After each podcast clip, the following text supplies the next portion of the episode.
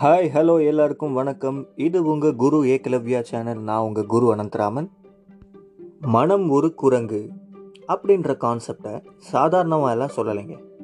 பெரிய பெரிய ஆராய்ச்சிகள்லாம் செஞ்சு பார்த்து அதோடைய முடிவில் தான் சொல்கிறாங்க என்னதான் நாம் நல்ல விஷயங்களை பார்த்து படித்து கற்றுக்கிட்டு அதை பழகுனாலும் நம்மளோட கண்ட்ரோல் அப்படின்ற விஷயத்தை இழந்து மற்றவங்களோட சாதாரணமாக சகஜமாக பழக ஆரம்பிச்சிட்டோம் அப்படின்னா நம்ம ஏற்படுத்தி வச்சுருந்த அந்த நல்ல பழக்கமான கண்ட்ரோல்டு மேனர் அது வந்து விட்டு போகிறதுக்கான நிறைய வாய்ப்புகள் இருக்குங்க. இந்த மனம் ஒரு குரங்கு அப்படின்ற கான்செப்டுக்கு ஏற்ற மாதிரி ஒரு கதை ஒன்று வச்சுருக்கேன். அந்த கதையும் நான் சொல்கிறேன் இது ஒரு உண்மையான ஆராய்ச்சியின் கதைங்க. காட்டிலிருந்து பதினாறு குட்டி குரங்குகளை கொண்டு வராங்க. ஆராய்ச்சியகத்துக்கு கொண்டு வராங்க. அந்த பதினாறு குட்டி குரங்குகளை வளர்க்கும்போது அவங்களுக்கு மெடிடேஷன் அதாவது தியானம் அப்படின்ற பயிற்சியும் சேர்த்து கற்றுத்தராங்க குரங்குகள் கொஞ்சம் கொஞ்சமாக வளர தன்னுடைய இயல்பான ப்ராக்டிஸ்லேயே அந்த மெடிடேஷன் அப்படின்ற ஒரு விஷயத்த தினசரி செய்ய ஆரம்பிச்சிருச்சாங்க. பதினாறு குரங்குகளும்.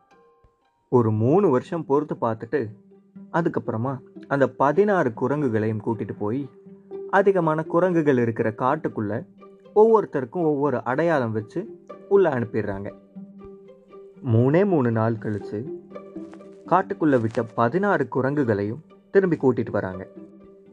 அதில் பன்னெண்டு குரங்குகள் தனக்கு சொல்லிக் கொடுக்கப்பட்ட மெடிடேஷன் அதாவது தியானம் அப்படின்ற விஷயத்த எப்படி பண்ணணும் அப்படின்றதையே நாலு நாளைக்கு அப்புறமா மறந்துட்டாங்களாங்க. மீதி இருக்கிற நாலு குரங்குகளும் தான் பழையபடி செய்கிற மாதிரியே அந்த தியானம் அந்த ப்ராக்டிஸ்க்கு வந்துட்டாங்க. ஸோ இந்த ஆராய்ச்சியின் முடிவில் என்ன சொல்ல வராங்க அப்படின்னு பார்த்தீங்கன்னா மனிதர்களும் குரங்குகள் கிட்ட இருந்து எவல்யூஷன் அதாவது பரிணாம வளர்ச்சி அடைஞ்சு வந்தவங்க தானே.